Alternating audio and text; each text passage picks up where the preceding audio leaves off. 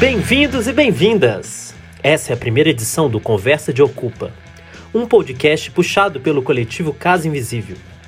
Aqui pretendemos abordar periodicamente temas interessantes a movimentos sociais autônomos, anticapitalistas e libertários. Nessa primeira edição, promovemos uma interessante conversa entre compas da Casa Invisível, ocupa situada no centro de Belo Horizonte, Minas Gerais, e companheiros da Casa da Resistência, localizado no centro de Feira de Santana, na Bahia. As participantes de cada coletivo contam nessa edição um pouco da história de cada espaço, o que vem cotidianamente realizando, o que pensam e que dilemas e anseios têm. A conversa aconteceu em maio de 2020, em meio à pandemia do novo coronavírus. É uma ótima oportunidade para compreender o que cada coletivo tem feito nesse contexto e que leituras fazem, a partir de cada vivência e de cada região distinta do país é uma ótima oportunidade de conhecer mais de cada coletivo. Então, se prepara, acompanhe aí a conversa e ajude a divulgar o podcast.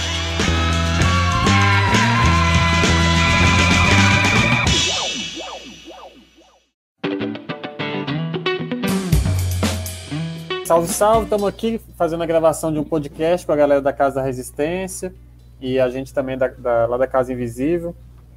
É, vamos fazer uma rodada de apresentação é, breve, assim, né? E aí a gente entra na conversa. É, eu sou o Dé, sou lá da Casa Invisível, lá de Belo Horizonte. Sou, faço parte do coletivo e sou morador da casa também. É, meu nome é Luísa, eu sou do coletivo da Casa Invisível. Eu sou Melanina e Sou militante da Casa da Resistência. Sou o George, é, sou militante aqui da Casa da Resistência, de Feira de Santana. É, a gente já pode abrir o, o, o a apresentação das, dos espaços, então? Pode me emendar? Pode, pode contar a história aí da casa, contar como é que é a casa, pá. Então, aí, a Casa da Resistência é, um espaço que começou como um squat, né, um, um, uma ocupa, como um centro social, e agora a gente completou 11 anos. É uma ocupação no centro da cidade, bem próximo mesmo assim ao centrão de Feira de Santana, numa vila. É... Dia 28 né, de abril a gente fez, que é a mesma data do ato de Mussolini, a gente fez 11 anos e a casa começou esse processo de, de uma ocupa, né? Mas sempre foi um espaço para hum. aglutinar lutas e movimentos e tal, com alguns períodos, né? Esse, esse período que a gente está vivendo aqui da casa agora é um período que a gente abriu em 2015, é, principalmente a partir do movimento ocupação que a gente fez no centro aqui contra as obras do BRT da Prefeitura de Feira Santana. E essa nova formação né, de um coletivo, visto que o coletivo anterior tinha se desfeito, é quem gere a casa hoje em dia. Aí a casa hoje é um centro, o que a gente define como centro de cultura e luta, né, ou como espaço solidário, um projeto enquanto povo, né, um projeto revolucionário enquanto povo de cultura anticapitalista. É, a gente hoje está afiliado à FOB, que é a Federação das Organizações Sindicalistas Revolucionárias do Brasil. A gente compõe a FOB Bahia, aqui com outros companheiros e companheiras que são principalmente da REC, da Rede de Estudantil Classista Combativa. E aqui em Feira de Santana, apesar da gente ter um histórico é, de militância também no, em relação à educação popular, a gente basicamente um trabalho foi o trabalho mais importante. A centralidade sempre foi um trabalho comunitário. E a casa tem servido muito para aglutinar esses trabalhos, né? A gente tem um, um, um processo desde 2016, que é da construção da escola comunitária Joaquim Elson Batista, que é uma escola comunitária que funciona dentro da ocupação urbana Quilombo Lucar da Feira, que é uma ocupação sem teto que tem agora 10 anos. E né, um processo de luta bem longo, assim, para já tem, tem muita conquista e tal, mas não tem não tem a garantia ainda, né, do, do terreno e tal. E nesse, nesse processo a gente fundou uma entidade também, que é o Centro Popular Jorge Américo, que é uma entidade de direitos humanos, é quem responde legalmente, né, pelos processos que a casa está envolvida. E na casa funcionam é, a Biblioteca Popular Luiz Rezende, a Sala de Cinema Onei São Paulo, Sala Popular de Cinema Onei São Paulo, e os projetos produtivos, né, da gente. A gente, na verdade, está no, no, Hoje, exatamente, a gente está num processo de transição.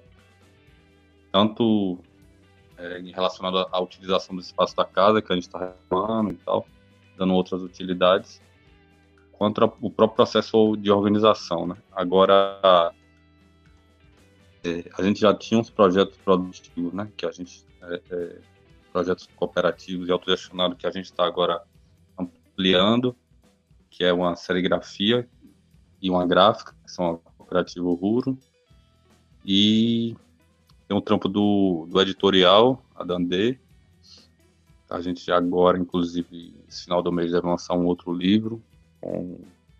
O primeiro foi o Anarquismo Anticolonial, com os camaradas da Monte Mares, inclusive essa edição que vai sair agora, conjunta. É tem, nesse processo de 11 anos tem um trabalho comunitário em bairros, né, um trabalho de mobilização comunitária grande que a gente faz na cidade há algum tempo.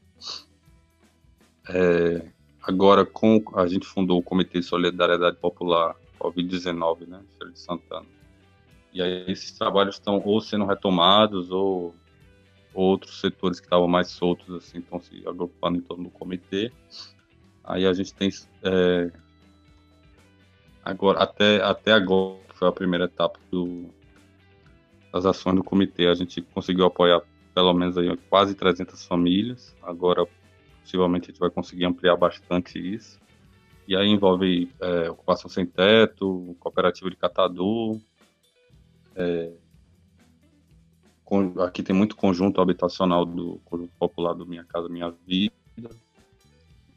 E a, o apoio apoio em locais onde tem um avanço maior organizacional, assim, que é trabalho com a Associação Comunitária do George Américo, que é um, um bairro grande aqui de Santana, e outros setores que a gente está também organizando agora, como é o Caraíbas, é, outros pontos da cidade, a gente está tentando ampliar o máximo possível agora é, essa essa nossa geografia, assim, né, de mobilização comunitária.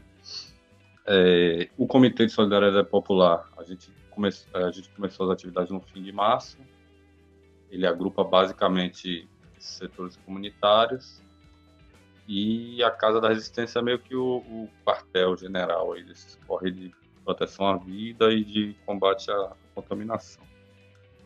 É, pelo comitê a gente lançou um, um primeiro comunicado, né, que é um comunicado com a com a definição de linha programática, assim, tanto de leitura do, do da conjuntura quanto de apontamento é, sobre o colapso né, do, do sistema capitalista e das instituições burguesas e da necessidade de avançar na auto-organização popular e nos processos de, de construção de autodefesa como uma necessidade imperativa de conseguir responder essa conjuntura com o avanço do, do, da luta do povo de forma geral e da, de uma perspectiva revolucionária de não só né, de, de, de longo prazo, mas também com a perspectiva insurrecional meio que posta assim, né, na nossa frente.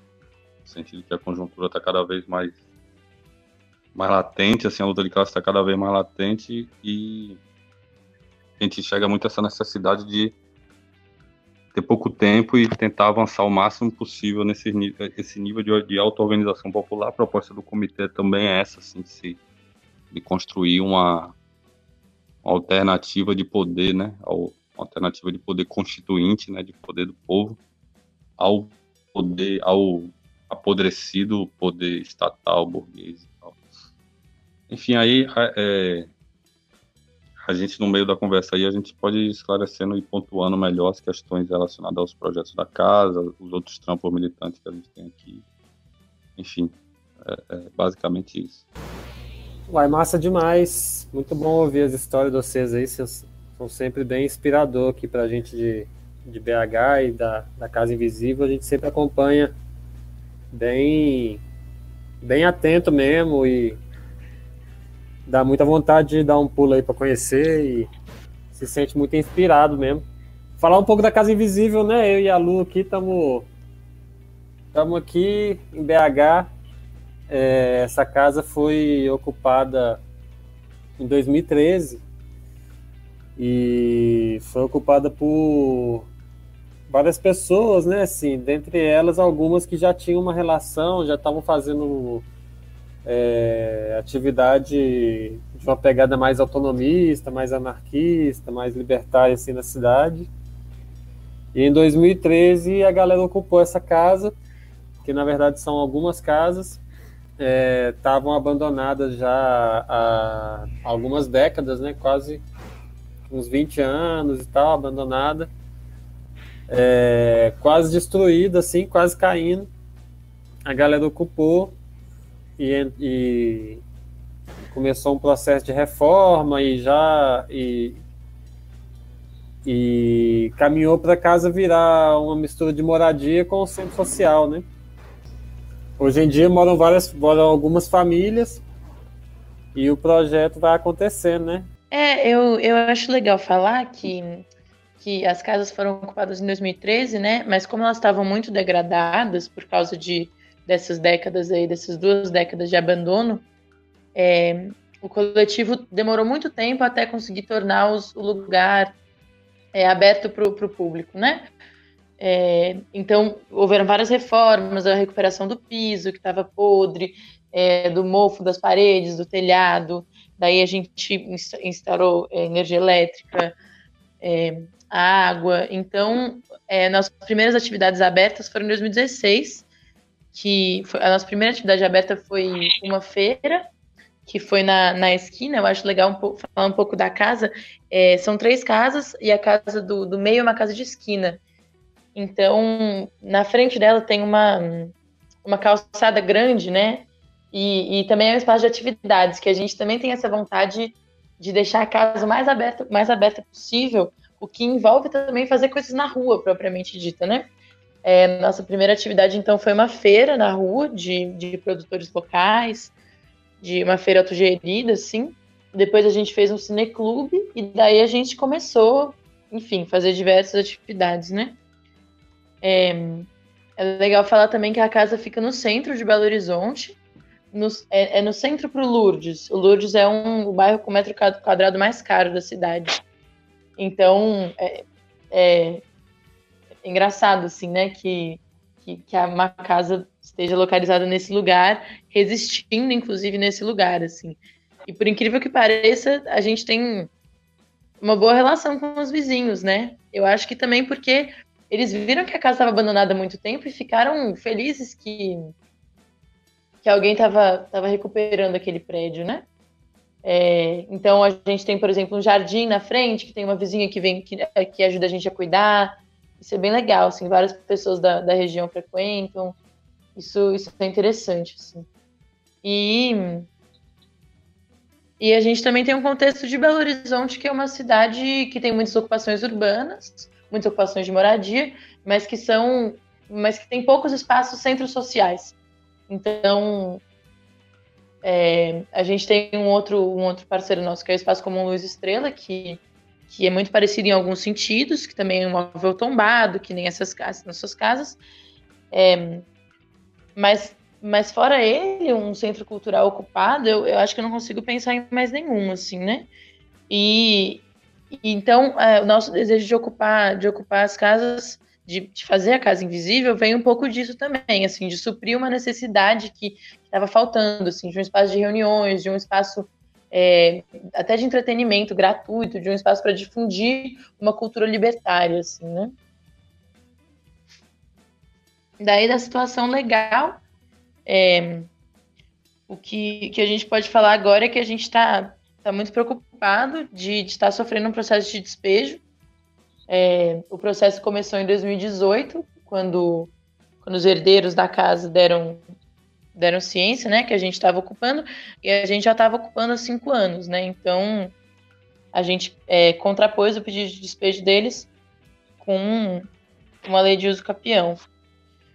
É, mas a gente enfrenta, mas é, lutar pela justiça burguesa é complicado, assim, né? A gente enfrenta vários obstáculos aí, inclusive ah, juízes que não leram, que não leem, a, gente, enfim, é, reuniu provas da nossa ocupação ali, da nossa importância para a cidade, mas a gente está nessa de tentar, de tentar resistir por todas as vias, assim, né? Tanto juridicamente quanto politicamente, assim fazendo, reunindo apoiadores e resistindo à partir de ação direta. Legal falar também que a casa, a casa da, a casa, né, a casa invisível, um dado interessante assim, ela é uma casa de 1930, ela é muito antiga. É, acho legal falar, falar isso assim, que é um, acho um dado interessante. Mas a gente, a gestão da casa, né?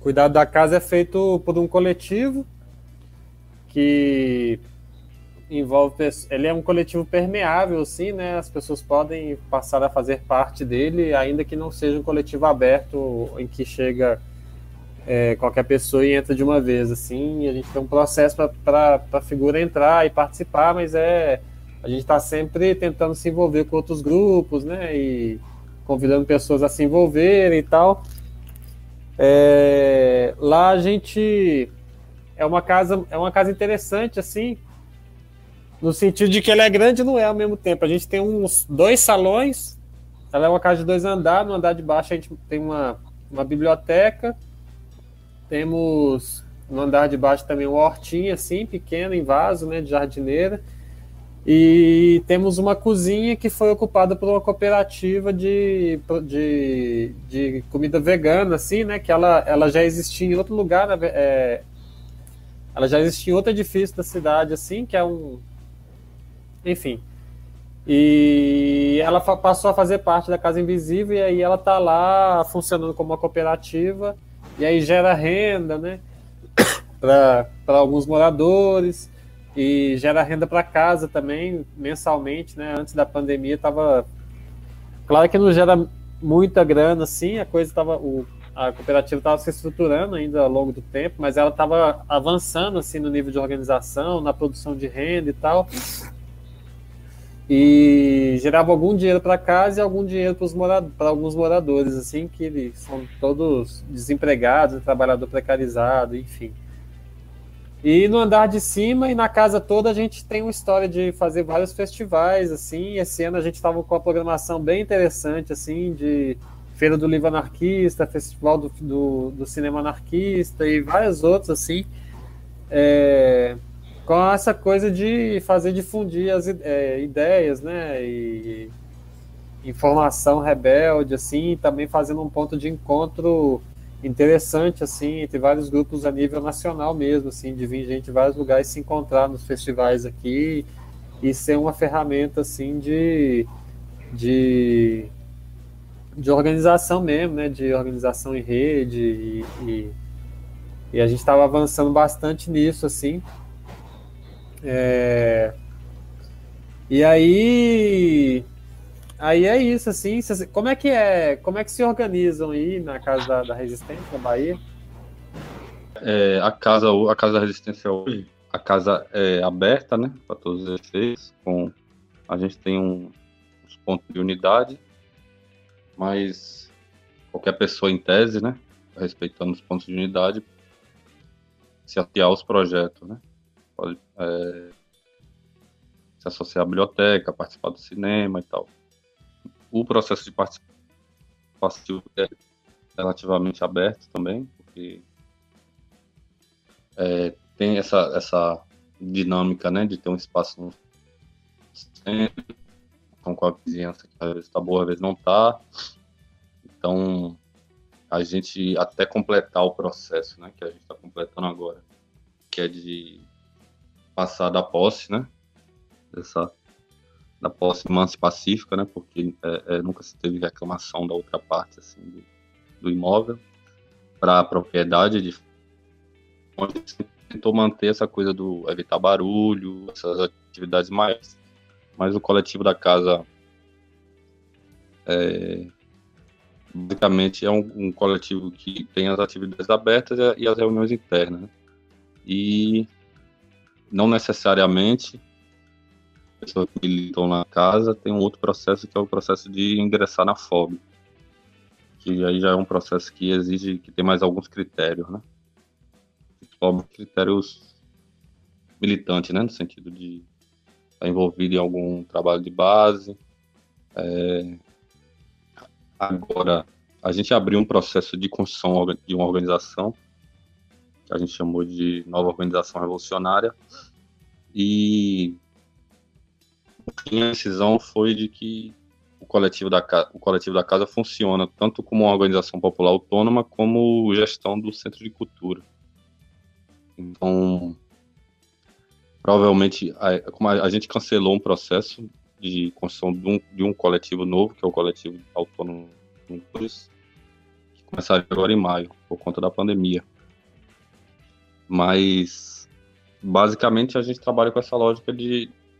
de tem um pessoal que é estudante tem, e, tem um, e tem um pessoal que trabalha com militância territorial, comunitária e tal.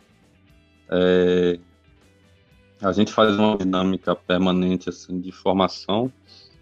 Algumas atividades são, são abertas, outras são mais fechadas também por, por conta dessa coisa da utilização do espaço. É, tem um grupo de estudo e tem uns cursos intensivos, né? Eu não lembro qual foi o último, mas acho que foi o curso sobre os Panteras Negras. O último. Ou um grupo de estudo sobre anticolonialismo que estava funcionando, é, com, com, a obra de Amir Cesar. E agora, basicamente, a gente está nesse processo de transição, né, que é um processo de ampliar também o, o, o, nível de intervenção política da gente em Feira de Santana. É, tem uma articulação importante que a gente está construindo, que é uma frente, né, uma rede a gente está dando formato ainda contra o genocídio do povo negro e contra o terrorismo de Estado, que aí articula alguns grupos do interior da Bahia e de Salvador, que é um processo que está meio interrompido também, mas como o Estado e o capital não param de atacar a gente, não tem como né, parar, parar esse processo assim, de organização também, de enfrentamento a isso. É, agora, o Comitê de Solidariedade também foi fundado em Cachoeira, né? é uma organização irmã nossa que é o Cine do Povo. E a gente tem avançado bastante nesse processo agora de ampliação dessas, dessas atividades do Comitê de Solidariedade Popular. E o comitê, o comitê tem feito um trabalho de base importante né, de o, o processo de distribuição comunitária de alimentação, de kits de higiene, produção comunitária de máscara, que é um, um processo que a gente faz em conjunto com os companheiros da gente, são costureiras da da Asconga, né, da Associação Jorge América que eu tinha citado antes. E agora a gente está ampliando esse trabalho para uma equipe de desinfecção comunitária, né, com, montando esse processo dos EPIs, materiais e tal, estudo técnico para fazer esse processo de desinfecção nos nossos territórios, né? Vai ser um serviço que a gente vai começar agora provavelmente agora no começo de junho, o comitê vai oferecer isso também como um dos serviços comunitários. E tem essas atividades, atividade com esses pontos para a população de rua, é, lavagem de mãos, esse diálogo com a comunidade trans. É, a gente tem tentado também é, fazer um processo de, de, de, auxílio, abrir um diálogo, né, que, é o, que a gente está exatamente nesse momento, com com a massa carcerária, né? Fazer um trabalho no presídios aqui, que é, o, que é, um processo que a gente meio que interrompeu, mas que a gente estava fazendo principalmente quando, quando a casa estava vinculada à campanha Reaja, até aqui, se não me engano, foi até 2016 isso. E a gente está retomando também esse processo de, de apoio à, à familiar de vítima do Estado e tal. Então, a dinâmica é basicamente essa, né? De tentar confluir o máximo de, de, de lutador e lutadora possível de diversas regiões da cidade e utilizar a casa como esse espaço solidário, um espaço que, que onde a gente consegue dialogar e construir um projeto conjunto.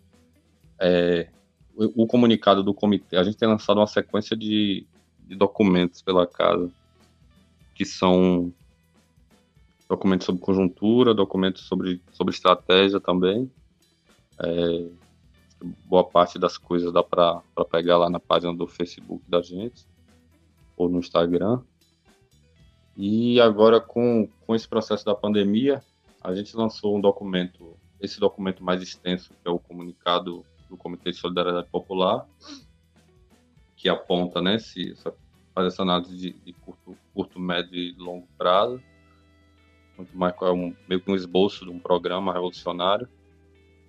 E tem o, o, o, programa reivindicativo, né, que é o programa local, que são 14 pontos, que é o programa pela vida, que é onde a gente aponta a, as, as medidas necessárias sociais e sanitárias para enfrentar a pandemia, que é o que essa semana o prefeito começou, a prefeitura começou a fazer depois de ter liberado o comércio, depois da contaminação ter se espalhado pela cidade toda, a subnotificação é gigantesca, né? Ou seja, não dá para ter noção nenhuma do nível de tanto de morte, tanto de contaminação. A prefeitura tenta esconder o máximo possível a, as mortes também, tem, tem, acontecido bastante isso aqui. E a, o, o, programa Pela Vida é um, é um programa que a gente discutiu com os setores, né? estão construindo um comitê.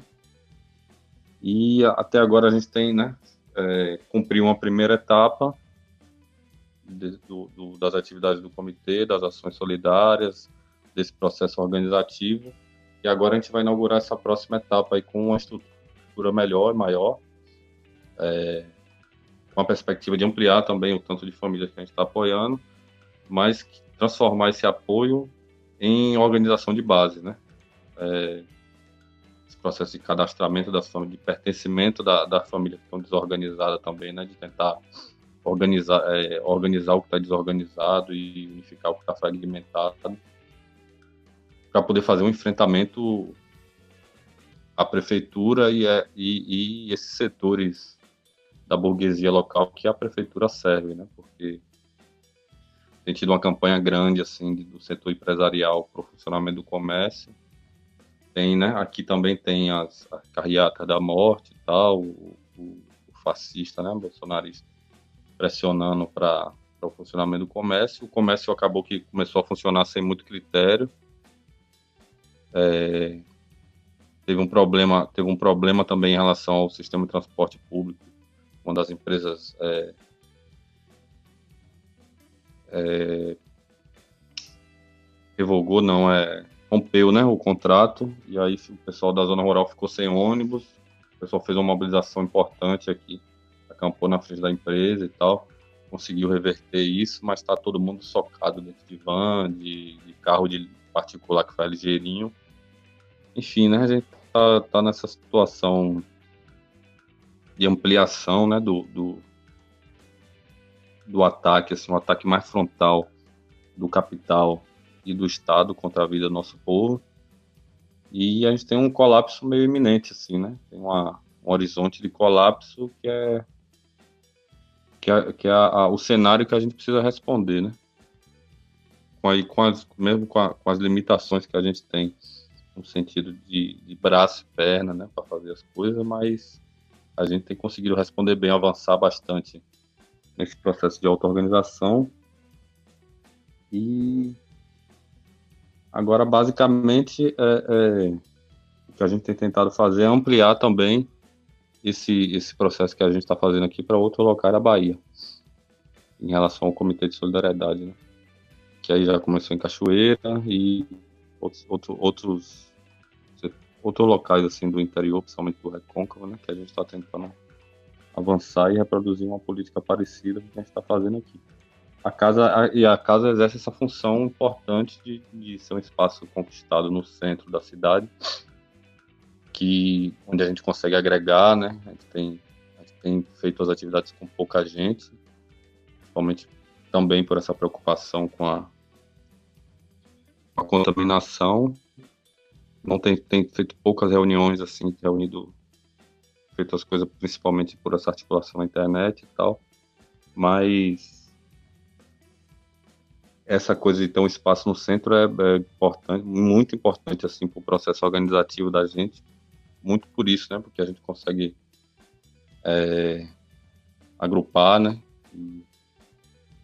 construir uma política para as periferias, assim, é, é muito partindo da, da casa da resistência. Então. Basicamente isso. Melanie quiser completar aí o, os informes das ações de agora e do processo organizativo. É sim, eu vou citar, importante citar também, né, que tipo a gente aqui da Casa da Resistência, a gente se foca mesmo nessa questão da solidariedade mútua, principalmente pelo momento de pandemia, mas ela se estende né, nessa, em toda a sua história com esse trabalho comunitário. E o importante, e como a gente sempre teve o foco, não descentralizar as atividades. A atividade dentro da Casa da Resistência ela é fundamental também.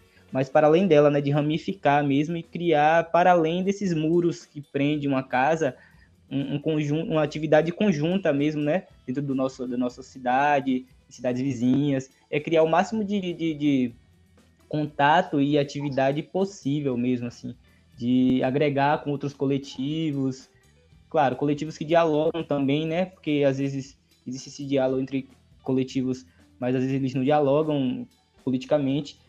É, onda de, de, agregar mesmo, tipo, o Comitê de Solidariedade Popular de Cachoeira veio pós é, é o nosso comitê aqui de Feira de Santana. A gente é pioneiro, né? A gente, dentro de, do, do quadro do Estado, somos um dos poucos municípios que trabalha diretamente com essa onda da, da do, do, Comitê de Solidariedade, de, de levar kits de higiene, de contemplar assim mesmo as famílias é, vulneráveis, né?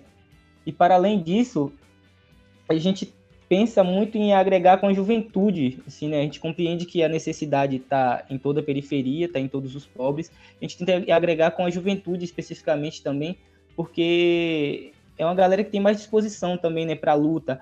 Justamente por isso que se, se dá o, o, trabalho de base a partir da Casa da Resistência, assim, né? Tipo, de, de, de informar, não só levar o, o, os kits de higiene, mas também de dialogar, de compreender a situação de cada pessoa, de enxergar o ser humano mesmo, né?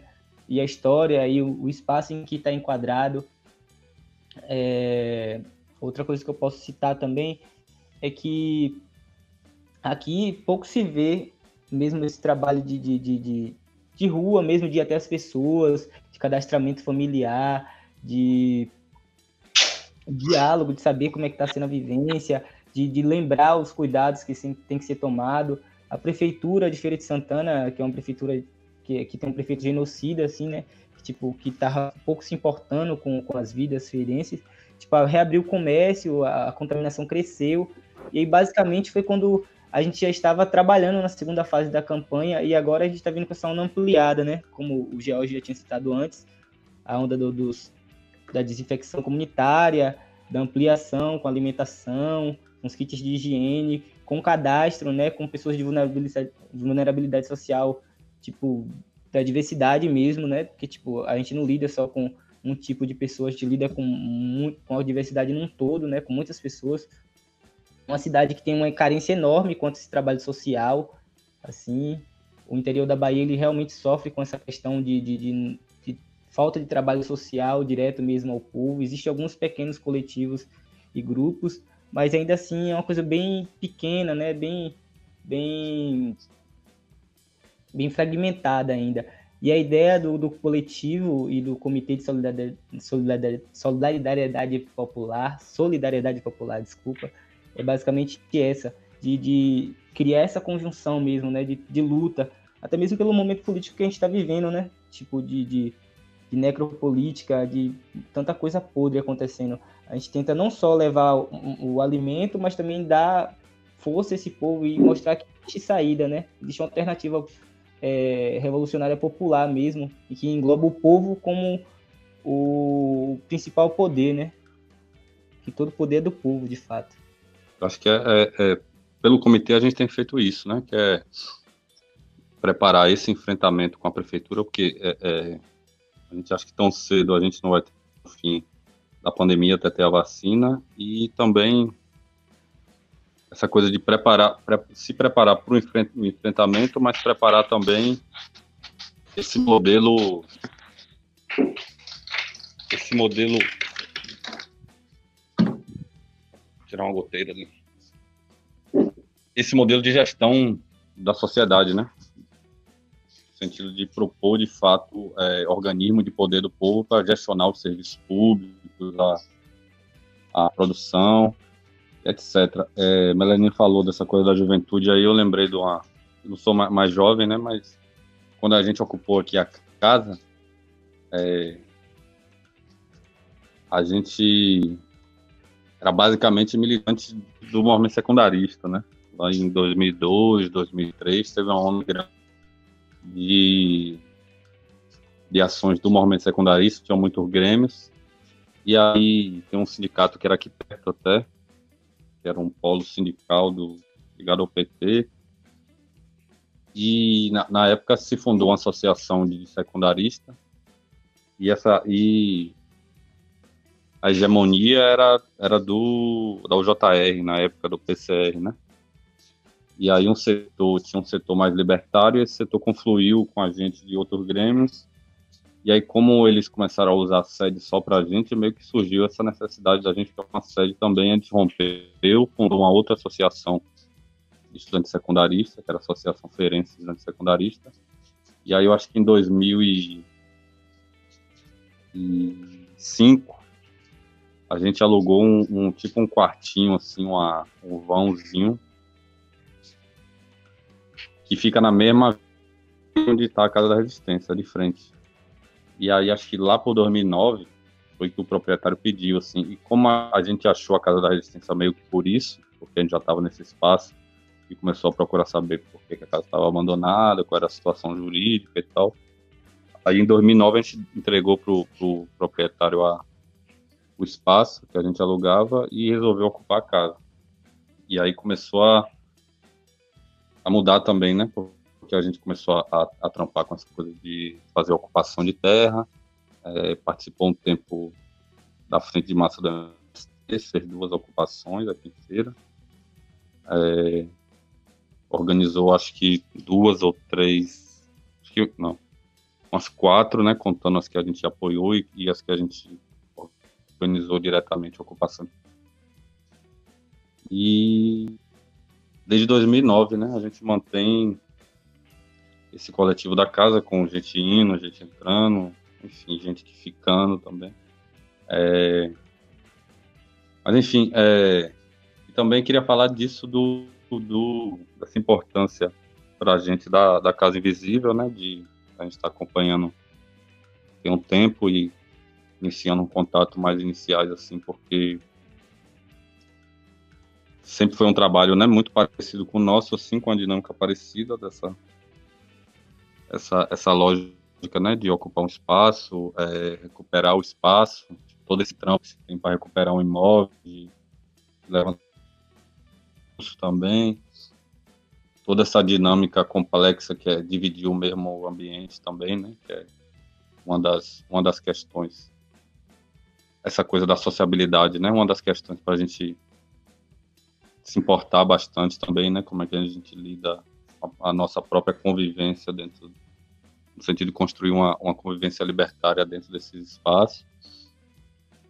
E a gente tem acompanhado bastante, principalmente, é, é, acho que talvez a influência maior seja nisso do, do, dos projetos produtivos que tem aí na, na Casa Visível, que é uma coisa que a gente agora está conseguindo fazer fluir, assim, com a coisa da, da editora, da, da estamparia, agora com a cozinha comunitária, o objetivo também é além de oferecer serviço comunitário gerar trampo também assim né a gente avalia muito essa coisa de que o trabalho cultural educacional e o, o trampo de formação ele é muito importante mas é, se você tem militantes que têm e obviamente a gente sempre vai ter, né, é, necessidade de trampo e de às vezes estar desempregado, que é uma coisa normal para o povo da né? Aqui principalmente a gente sempre teve militantes, então é muito, acho que até um tempo teve mais gente assim. Eu sempre fui de militante mais de quebrada, então tem essa importância de se organizar pelo trabalho também, né? Porque a organização pelo trabalho ela torna o vínculo do militante mais mais firme assim, né, com o processo organizado. Então a gente tem feito bastante bastante coisa nesse sentido, né? Organizar agora a cozinha comunitária. É, a gente tem um projeto de cooperativa no Quilombo Luca da Feira também que está parado, mas a ideia é que a escola a escola retome, a escola comunitária retome esse projeto também e lá com agora que a gente está construindo essa relação com a cooperativa de costureira lá do da Associação Jorge Américo. Mas fundamental essa ideia, vou trocar essa ideia com vocês, assim, ter essa oportunidade e poder avançar também, né? Acho que quando der método de se tomar locais e recuperar locais e fazer isso funcionar essa dinâmica de, de militância, for, é, é, formação, cultura, organização popular, autonomia, ação direta, né? É fundamental a gente cada vez mais expandir isso aí, porque tem uma importância fundamental mesmo essa coisa de ter o espaço para se organizar e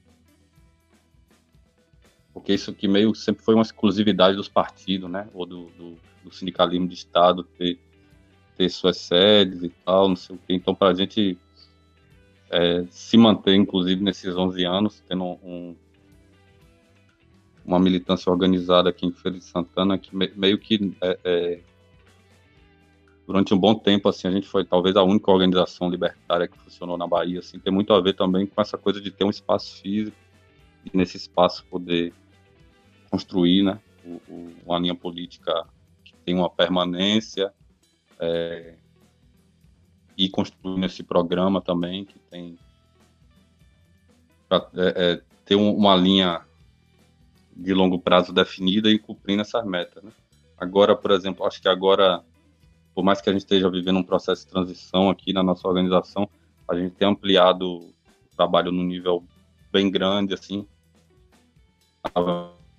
Essa segunda etapa agora do da solidária do comitê apo conseguindo apoiar e organizar umas 500 famílias, né, que é, é bastante gente, e transformar isso em capacidade de mobilização também, né, capacidade de mobilização no, no local de moradia e capacidade de intervenção política.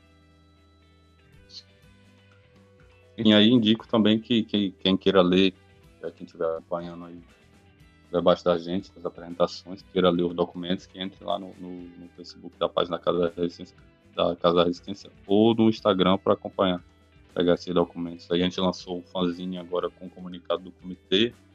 É, nosso livro também dá para achar aí na, na página do disponível para download na página do editorial Adandê. E que semana que vem a gente consegue lançar uma uma versão revisada e atualizada do livro sensacional que é o Anarquistas Apropriadores. E em junho, inclusive é uma das propostas do, do comitê agora, é, da editora e do comitê, a gente vai lançar dois livros de, de Marighella dessa fase, um contexto dessa fase da ruptura com o Partidão, com a ação da LN, até a última entrevista dele, que é a que saiu no dia que ele morreu, no dia que ele foi assassinado na revista Front, numa revista francesa. E estamos lançando também uma, um, um, livreto com o mini manual do guerrilheiro urbano, que é para fazer as vendas e conseguir fazer o, o, o financiamento também do, das atividades do comitê.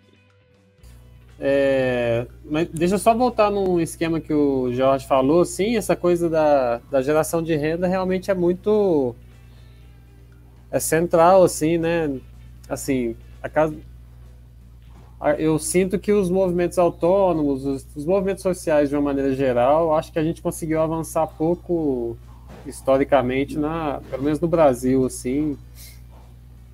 Nessa coisa de gerar estrutura que nos dê autonomia financeira, né? E acaba que eu vejo que é, muitas vezes a galera que está aí nos movimentos sociais e tudo mais, em algum momento acaba saindo fora para poder, porque precisa trabalhar, cuidar de filho, pagar aluguel e eu acho que essa é uma é uma, é uma debilidade que os movimentos sociais eu sinto, né? Eu também sou muito jovem assim, né? Em comparação, mas eu acho que é fundamental conseguir avançar nisso, discutir autonomia financeira, econômica, ainda que dentro de um viés mais autonomista e solidário, né? Assim, na Casa Invisível tem, a gente tem lá o botequim vegano rolando.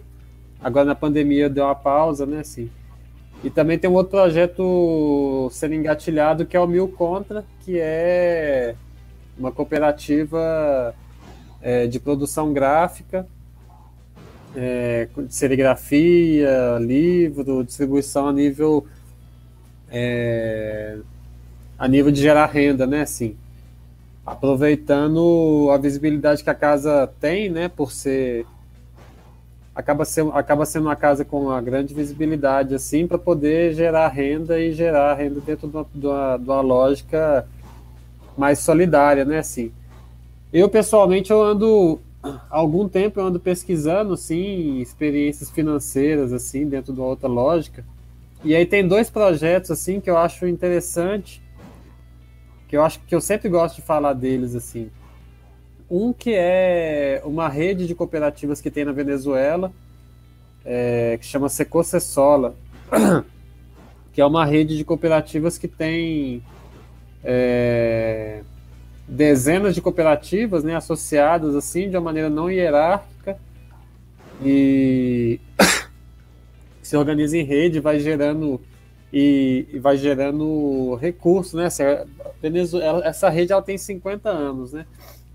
É, agora no, nesse momento que a Venezuela vive de colapso financeiro que já tem algum, né, já tem alguns anos, né, também agora do Covid, é de alguns anos já que está uma situação bem difícil assim, é, ainda assim consegue sobreviver. Eu tive lá há uns, há uns três anos atrás, eu tive lá, fiquei lá uns se não me engano, uns três meses trabalhei nessa cooperativa aí. é muito doido porque é uma rede de, de, de, de cooperativas e, e, ela é to, ela, e ela é toda gerida sem cargos, né, sem hierarquia e tal.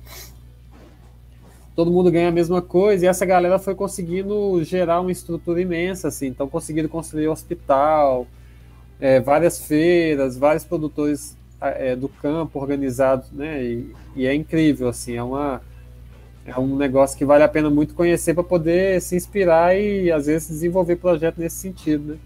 Eu acho que é, é, é um é, essa rede ela é, ela é muito singular assim. Eu, eu acho que no, no mundo não existe. Eu acho que deve ser a experiência mais de, de maior envergadura assim. Enfim, tem muito material aí na internet para conhecer e tal.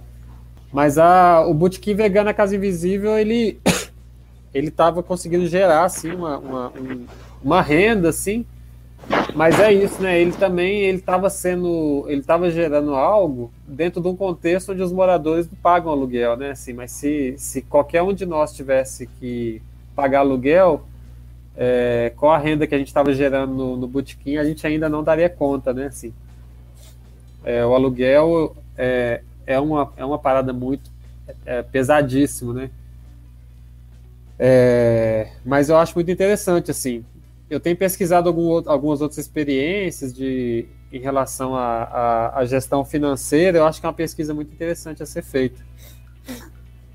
É, em algum outro momento, assim, eu acho que essa experiência da gente estar tá trocando ideia aqui, entre caso da Casa Invisível, caso da Resistência, e outros encontros que a gente também está planejando de, de, realizar, né, assim, é uma oportunidade boa para a gente poder ir trocando esse tipo de experiência pontual, né, como é que a gente lida com com a questão financeira, é, como que a gente lida, por exemplo, com conflitos internos nos coletivos, né? Essa troca de experiência eu acho que ela é muito importante. Como é que a gente lida com o processo de envolver mais pessoas nos coletivos, né? nos, nos espaços. É...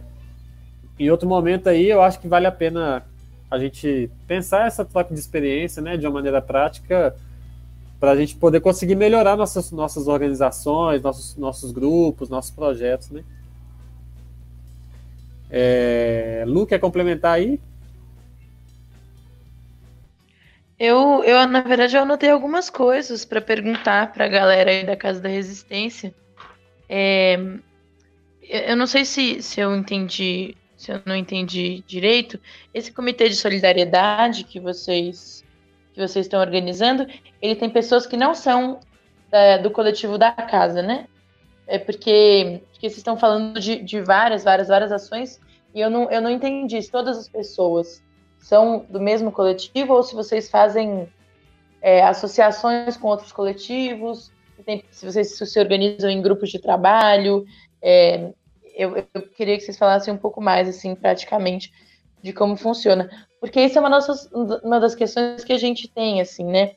É, o, o, nosso coletivo é, é, relativamente pequeno e, e ainda assim ele, ele tem muitos conflitos e ainda assim é, muitas vezes a gente não consegue se encontrar, não consegue é, conseguir um dia onde todo mundo esteja livre para se encontrar. Por exemplo, a gente já teve experiência de fazer alguns seminários que duraram um fim de semana. Sempre são coisas que a gente tem que marcar com muita antecedência para as pessoas poderem participar.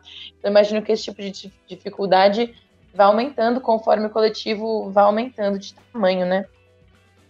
E, é, e daí também, um pouco nesse, nesse sentido, é, a ideia da, da Casa Invisível é também funcionar como um lugar de, de organização, inclusive de outros coletivos.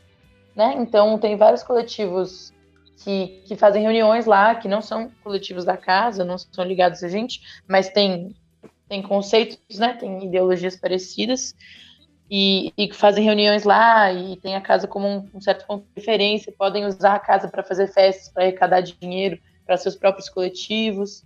Então, isso é uma coisa legal que, que, a gente tem, assim, né? Que a gente tem feito. E eu acho que. Eu acho que eu não consigo calcular uma certa porcentagem, mas grande parte das ações que a gente faz na casa são de outros coletivos, na verdade, né? É, isso é uma coisa interessante, porque, porque, porque mostra que a casa é muito permeável, inclusive para diversos públicos, né? É, que pessoas que frequentam é, mas, por outro lado, a quantidade de ações que são organizadas pelo coletivo, eu sinto que diminui um pouco, assim, né? Tem seus, tem seus contras e seus, seus altos e baixos aí. Mas daí é um pouco isso, assim, que eu queria perguntar. É, sobre, sobre as cooperativas, eu acho que é isso que o Dé falou, assim, né? É, é muito importante a gente faz, conseguir ajudar as pessoas a continuarem nos coletivos, né? Porque isso é uma coisa que a gente vê. Eu, eu em Belo Horizonte há, há menos tempo, né? Eu, eu mudei para Belo Horizonte em 2015, mas muitos, muitos amigos meus, muitas pessoas do coletivo da casa me contam, assim, né? De pessoas que estavam na luta e tiveram que abandonar pelos mais diversos motivos, seja motivos financeiros, seja motivos é, sensíveis, né, psicológicos, subjetivos. E eu acho que uma grande preocupação do, do coletivo da casa é com isso, assim, né? É de, de cuidar, de ter esse cuidado mesmo, de, de quem está com o coletivo, de quem está no coletivo, fazer uma rede de apoio que não, que não esteja só voltada para ações externas, né? Esteja voltada também para as pessoas de dentro do coletivo, assim. Eu acho legal pontuar isso. É, eu acho que grande parte da, das nossas ações contra o, contra o Covid, né, contra a pandemia, também tem a ver com isso, assim, né, com, com ver como é que cada um tá, ver se, ver se as pessoas do coletivo estão conseguindo se manter financeiramente, dar esse salve de grana, dar esse salve de grana para casa, para a galera que está morando lá conseguir se manter sem, o, sem a, a grana que estava entrando do botequim, né, é, é, dar esse apoio psicológico mesmo que a gente que a gente dá um, um para os outros assim. Eu acho que isso é uma coisa muito importante e isso é uma coisa que a gente tem, tem tentado estudar mais, né? É, como resolver conflitos, é, como resolver conflitos de gênero, como, como pensar em conflitos de classe, em conflitos de raça dentro do coletivo, como como organizar eventos, ou organizar oficinas, ou organizar grupos de estudo que possam falar sobre isso. Ainda é uma ideia hum, um pouco verde, né? No sentido de que a gente tem que amadurecer um pouco essa ideia, eu acho. Acho que o Dé pode concordar comigo nesse, nesse sentido. Mas é uma coisa que a gente vem pensando e que a gente vem conversando muito, assim, porque, porque é muito triste, né? É muito triste ver a quantidade de, de coletivos no Brasil, assim, próximos que surgem e acabam, né? É, eu acho que isso é um dos grandes impedimentos, assim, para a luta. Eu não sei o que vocês acham, assim, vocês aí da Casa da Resistência, o que vocês acham nesse sentido? Sim, explicando a situação de se todas a pergunta de se, se todas as pessoas que trabalham em conjunto com o coletivo, é, com o comitê, são do coletivo, não, não são todas as pessoas que são do coletivo, mas como a gente é uma rede comunitária, a gente tenta agregar, né, pessoas que têm é, lutas semelhantes dentro de suas regiões, né, com essa onda de, de, de pegar quem, cada pessoa de cada área, a gente tenta fazer esse contato e, e, e, dialogar e ver o nível de organização e ver se a pessoa tem disposição a, a somar nesse espaço de, de, de, de luta mesmo do, do, comitê, se a pessoa tem disposição também em querer um trabalho de base no local. E aí, a partir dessa, dessa, dessa, desse diálogo, a gente define, né? Como será as atividades, se a pessoa estiver disposta, a gente está somando também, né? com essa pessoa e essa pessoa com nós. E essa onda do, do, do financeiro, assim, tipo, o editorial da D já tem algum, já tem um histórico, né, de tipo, de publicação, é, existe os trabalhos individuais. Aqui, basicamente, assim, no momento a gente ainda não tem uma, uma forma efetiva de, de, de trabalho e de ganho com, com as atividades locais, né, da casa mas a gente está trabalhando justamente nesse sentido, como existe uma, uma série de conhecimentos que podem ser passados para a gente construir as cooperativas, a gente decidiu, então, transformar esse espaço da casa num espaço de formação para ser efetivo quanto à cooperativa. E também eu acho muito triste mesmo ver muitos dos nossos amigos militantes evadirem por não ter condições de permanecer na luta, porque realmente a gente sabe que é complicado se manter, né? A gente tem uma vida para além da militância, assim, tipo, a relação familiar, de moradia, é, do que comer. E aí muitas vezes as pessoas passam em branco, né? Mas a gente não pode deixar a peteca cair nunca a respeito disso, não pode desanimar, mesmo vivendo momentos tão difíceis, né?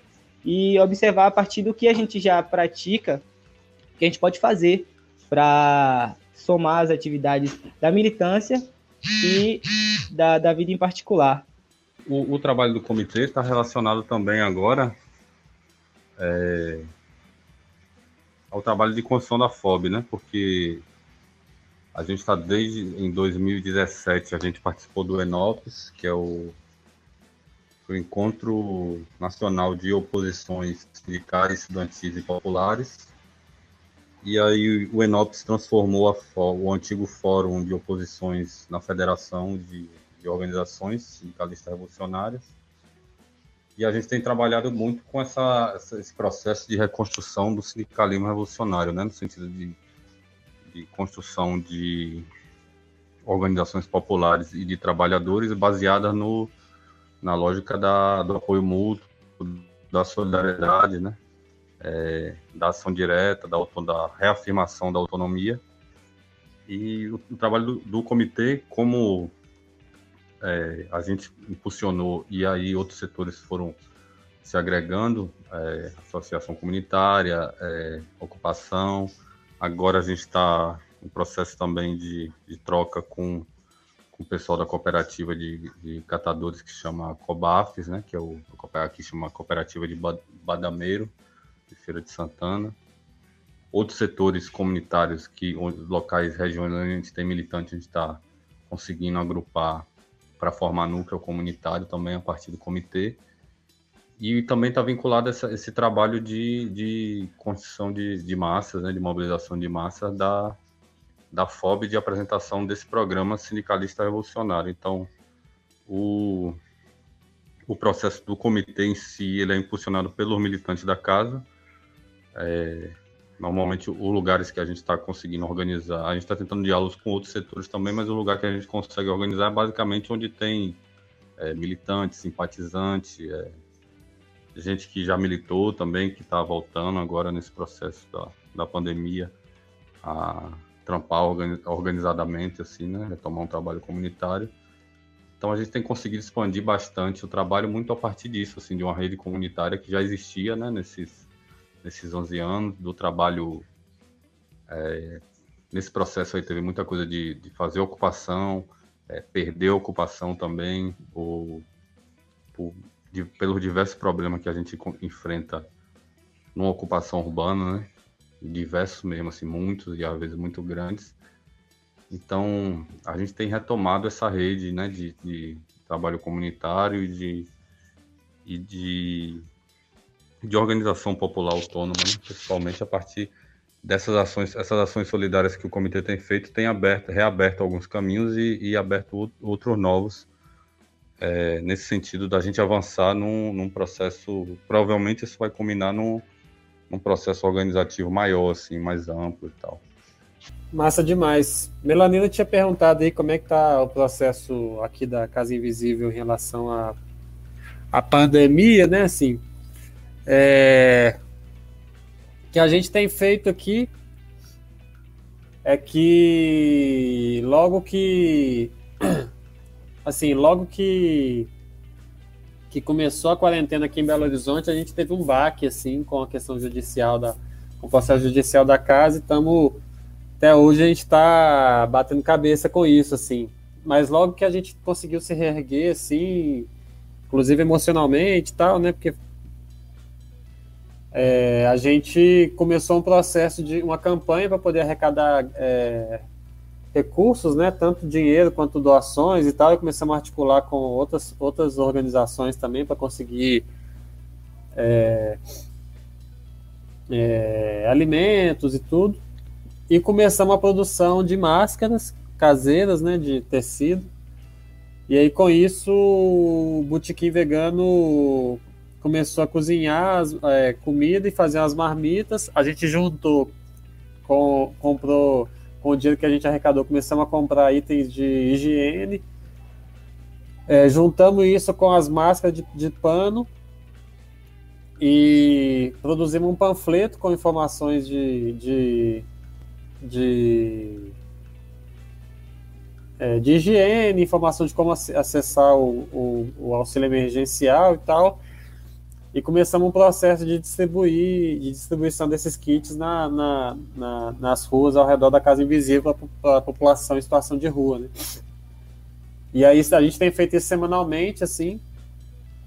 Paralelo a isso, a gente tem as cestas básicas que a casa tem recebido, a gente tem dado apoio para alguma para uma ocupação urbana que tem vizinha à casa, vizinha à nossa casa, tem outra casa ocupada, com uma, uma população também numa situação bem vulnerável assim.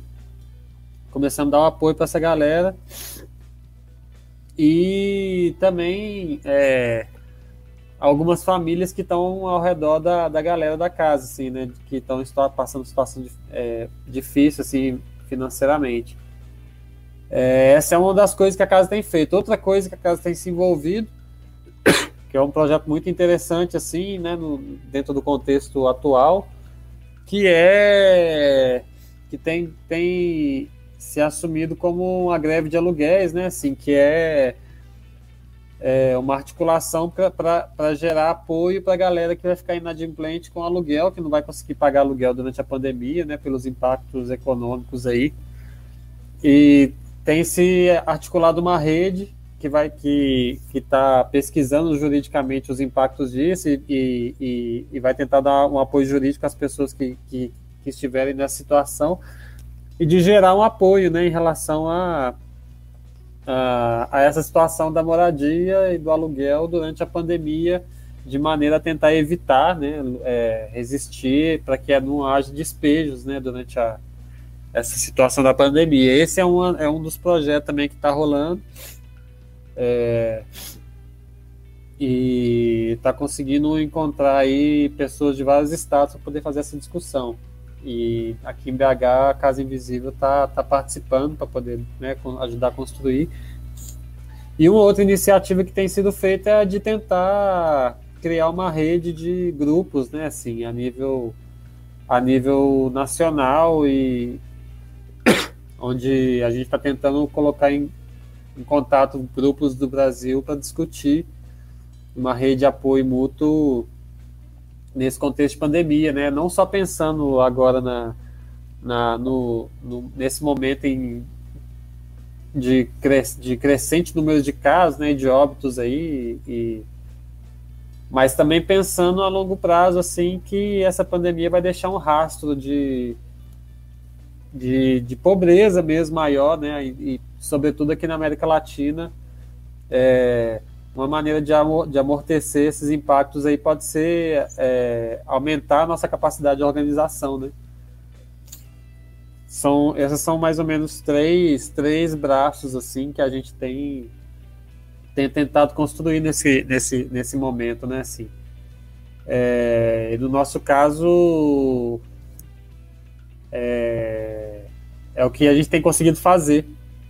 É, uma coisa que eu acho legal de fazer, né, assim, eu, é, eu acho que dá para ir, para a gente ir caminhando aqui para o final dessa gravação, é, mas é isso, eu acho que seria interessante a gente fazer uma leitura mesmo, assim, né, do contexto de pandemia, assim, o que, que, vocês, que, que vocês acham aí, é, qual é a leitura que vocês fazem desse momento, do, dos próximos, né, das próximas, das possibilidades, assim, das necessidades e que, que como é que vocês estão se sentindo com isso, pensando?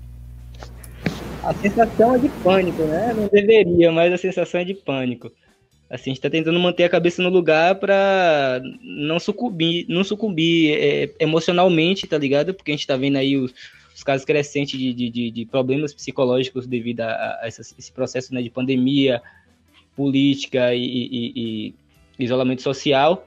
Mas a gente está tentando se manter firme, né? dentro desse processo para continuar na luta. Mas não dá para se esperar nada de tão bom assim nos próximos dias, não, viu? A situação só tende a crescer, a gente está com que 17 mil mortos, não sei. E aí tem essa situação da subnotificação, da qual eu já tinha citado antes. E, tipo, com a subnotificação e a falta de teste, a gente não sabe o número exato e nunca vai saber no real, né? Tipo, de quantos contaminados de fato, aonde onde ele está se intensificando mais, a gente tem meio que. A gente está trabalhando no escuro, né? A, a gente que está na, na, na, linha de frente, mesmo no trabalho de enfrentamento, sabe que está na linha de frente, está tá trampando no escuro. É, é complicado, assim, até de falar a respeito, porque no final das contas, todas as informações que a gente tem, elas são muito sensíveis e, e às vezes até só projeções mesmo, né? Nada de tão preciso num país que não, não, não, testa a população em massa, ele nunca vai saber. Né? A gente vê exemplos aí de outros países que estão tá vivendo essa mesma situação, assim. Então não dá para esperar algo de muito positivo, não, assim. Tipo, eu acredito que o, que se espera de positivo, no meu ponto de vista, assim, particular, é que com esse momento de, de, de, de luta, de de, de, vulnerabilidade psicológica, financeira, social, e todas as outras vulnerabilidades, as pessoas tem, é, tenham, tendam a, a, a, enxergar né, uma forma alternativa, que é o que a gente está oferecendo, assim, de enxergar que o povo pode tomar o poder, que a gente não vai ficar esperando do Estado, né, o Estado contemplar o povo. E até as pessoas perceberem que auxílio emergencial e todas essas outras coisas são só milho para pombo, é, vai demorar um pouquinho, né? E aí com isso a gente tende a. E com essa situação a gente tende a organizar o ódio, assim, né? Ver o, o ódio, os, os ódios que se dialogam, que dialogam entre si, assim, nessa onda de rebeldia mesmo, de tomar o poder, de não esperar sentado a, o mundo acabar. Então, é, a gente no comunicado que, no comunicado que é defenestrar Bolsonaro, é, é, essa é uma palavra com, sem, sem muito uso, né? Mas foi a melhor palavra para definir o, o, desejo da gente em relação a, a, ao governo Bolsonaro. Que é defenestrar Bolsonaro construir uma alternativa de poder do povo. O título desse comunicado que a gente lançou em formato de zine aqui pela, pela gráfica. Então, é, é, a gente tem esse contexto dessa nova Guerra Fria, né, estabelecida aí com o bloco de poder. É, acredito que, não sei como é que vocês estão acompanhando isso aí, mas se tem agora duas, duas possibilidades, né, do vírus ter surgido na França ou a, a possibilidade maior no, no setor ali que reúne as, as instituições do Deep State, né, do soldado, dos soldados que foram por jogos militares na China já terem levado a contaminação dela possivelmente não ser não ser uma criação né, artificial, do vírus não ser uma, uma criação, mas ser um provável vazamento né, e tal. Mas isso não, não desconsidera a possibilidade dessa, dessa lógica de, de guerra química, né, ou bioterrorismo, etc. É, o que a gente tem visto basicamente é de que o neoliberalismo aprofundou essa, essa agenda do vou usar um termo em voga aí da necropolítica, né, mas aprofundou a lógica genocida, né, desse dessa coisa de se acabar com os direitos sociais, com os serviços públicos, etc. A gente, sem dúvida alguma, está no, no, no, pior contexto possível, né, que é, provavelmente tem o, o, não sei se o pior governo, não sei que todos são ruins, né, mas que o governo mais escroto que a gente podia ter na história. E a situação mais complexa, né, que a gente tem possível, assim, possivelmente com o desenvolvimento, a situação mais complexa que a gente tem é, em relação à história do povo, mesmo, na nossa história no país.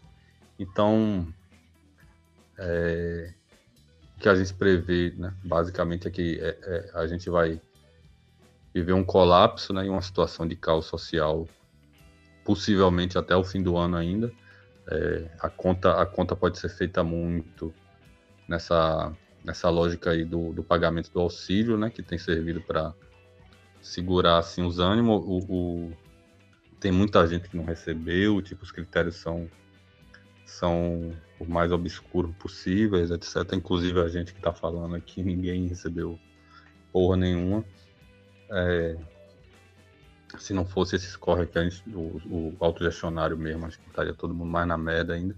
Mas basicamente isso de o horizonte ser de colapso e de cal, né?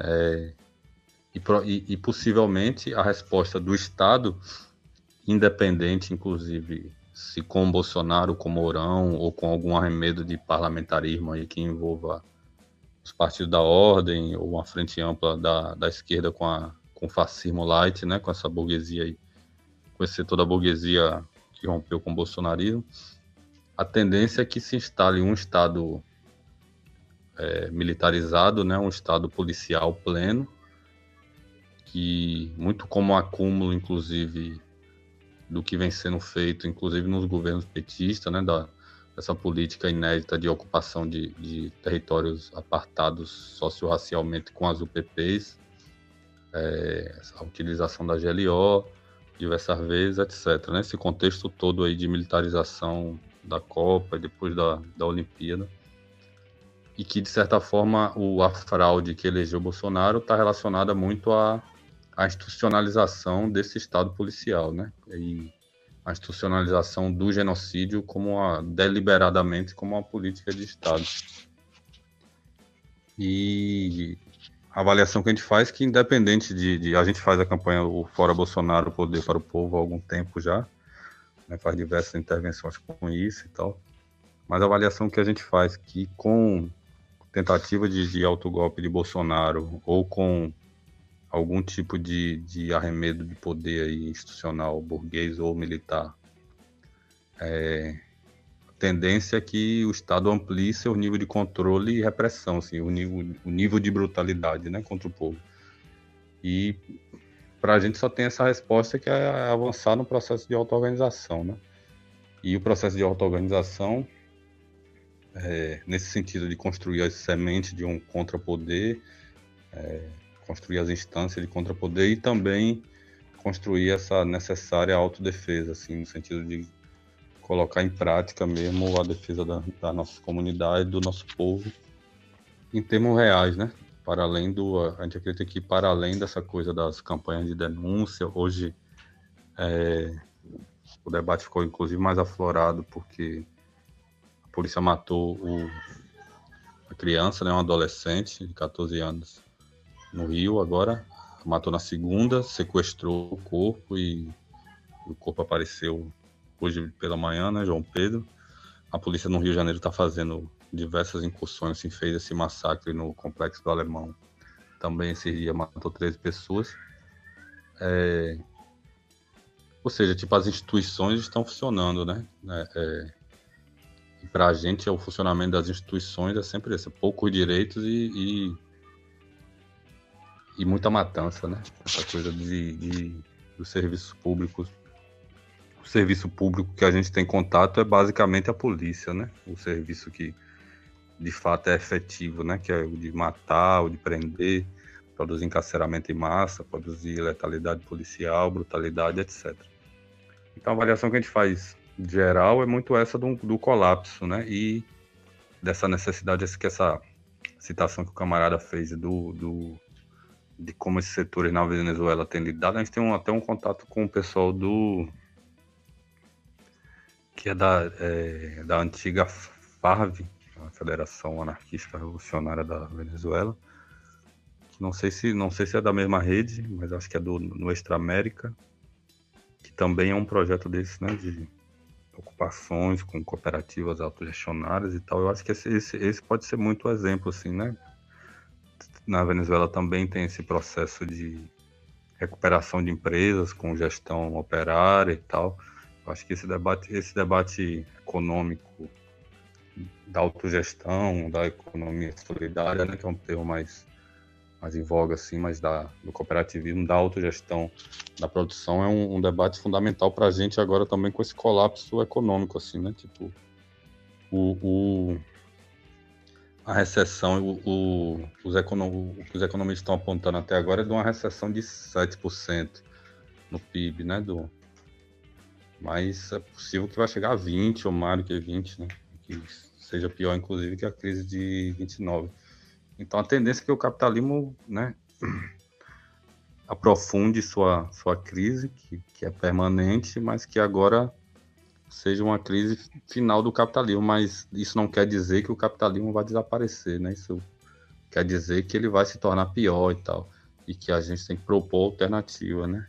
E o que, o que a que o, todos os cenários macabros e sombrios que estão apontados para a gente é, impõem essa, essa, essa tarefa, que é primeiro uma tarefa de sobrevivência, né, de sobreviver de uma forma comunitária, de gerar outras formas de, de, de gestão das nossas próprias vidas, mas também é uma tarefa revolucionária no sentido de propor uma ruptura e de ter claro o programa dessa ruptura e qual é a sociedade que a gente quer construir no sentido de modelo de poder, no sentido de, de modelo de relações também, é, nesse sentido de enfrentar tudo que o capitalismo oferece para a gente enquanto civilização, né? Todas as desgraças que, que Babilônia oferece para a gente, é, no sentido de degradar as relações sociais, no sentido de, de, de construir essa relação da mulher ser a escrava do escravo, né? Nessa relação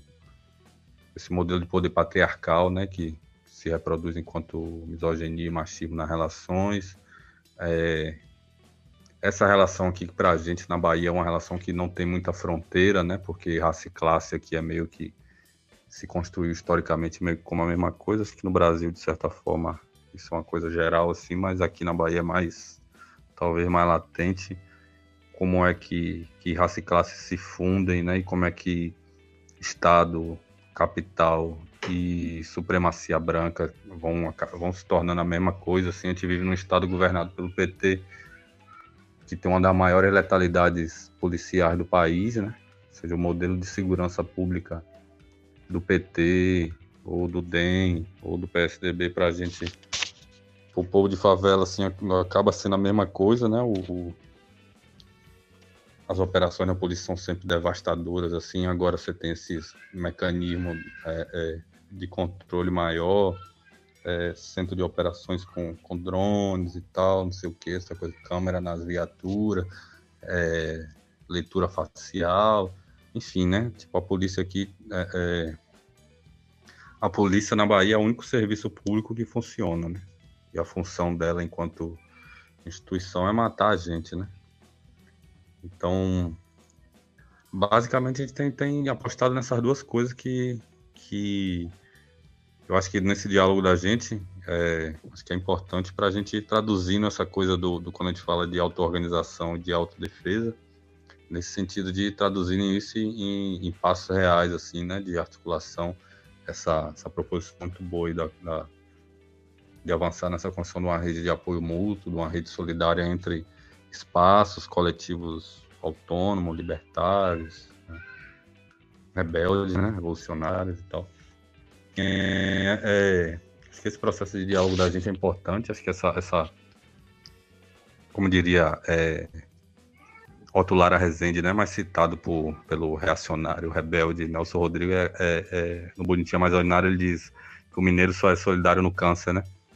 Que isso é meio, é meio que a, a é meio que o, o, estigma da gente, acho que para a gente militante libertário não, mas para o ser humano de forma geral, para o senso comum, essa conjuntura e esse tanto de desgraça que está se abatendo sobre a gente, tem essa importância de ativar essa coisa da solidariedade, né?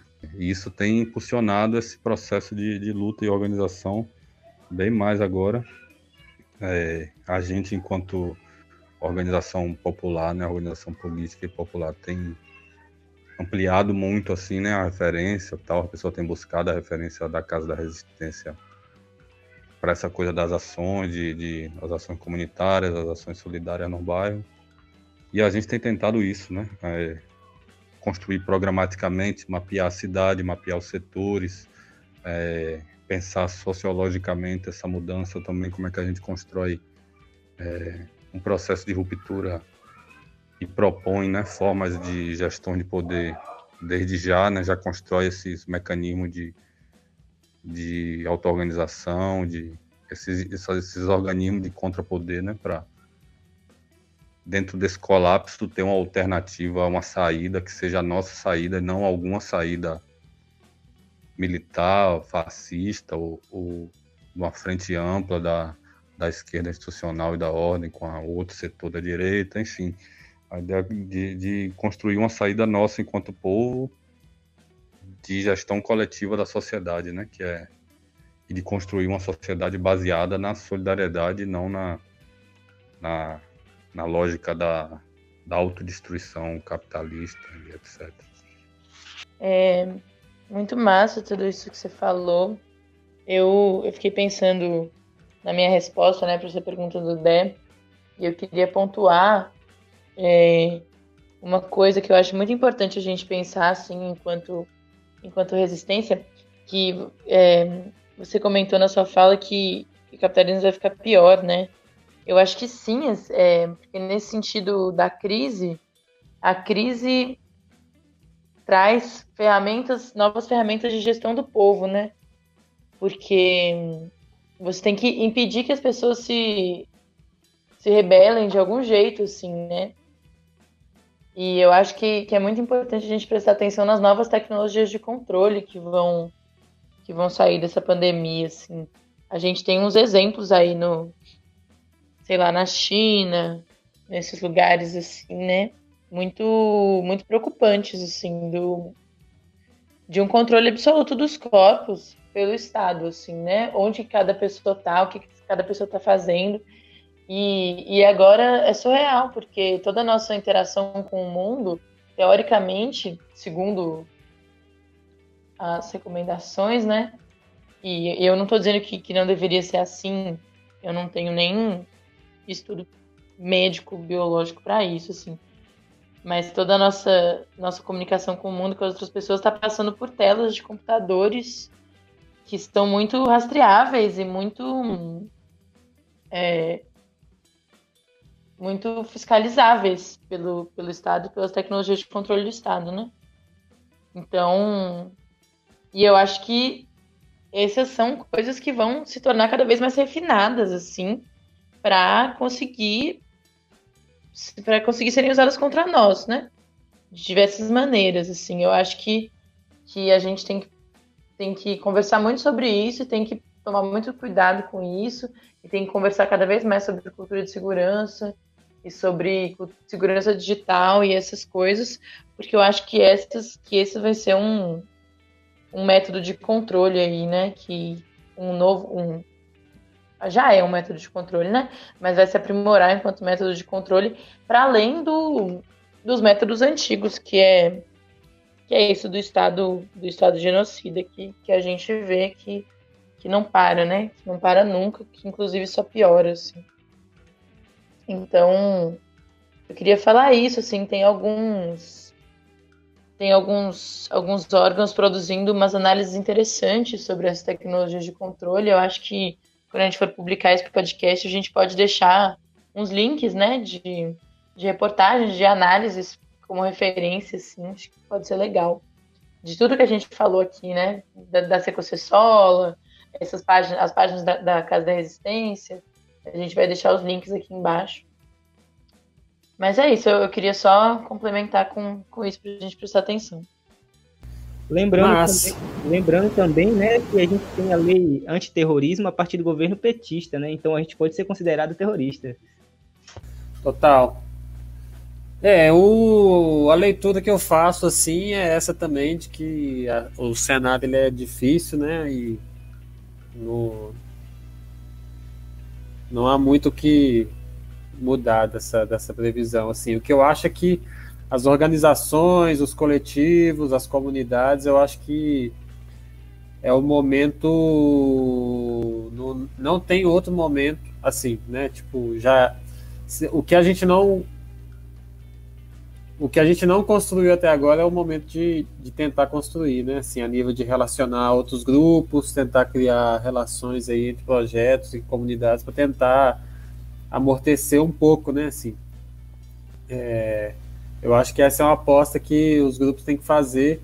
Eu sinto que, pelo menos, pelo menos eu na minha história, assim, eu no, a, os coletivos que eu participei, os movimentos que eu me relacionei, geralmente eles não. A gente não tem muita experiência de, de, de, de construir redes que se mantenham no tempo, assim, né?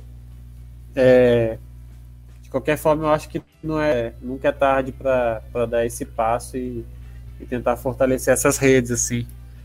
Agradecer aí a, a, participação de todo mundo, da Lu, agradecer a mim mesmo também por ter participado, agradecer Melanina aí, Jorge, é, pela participação.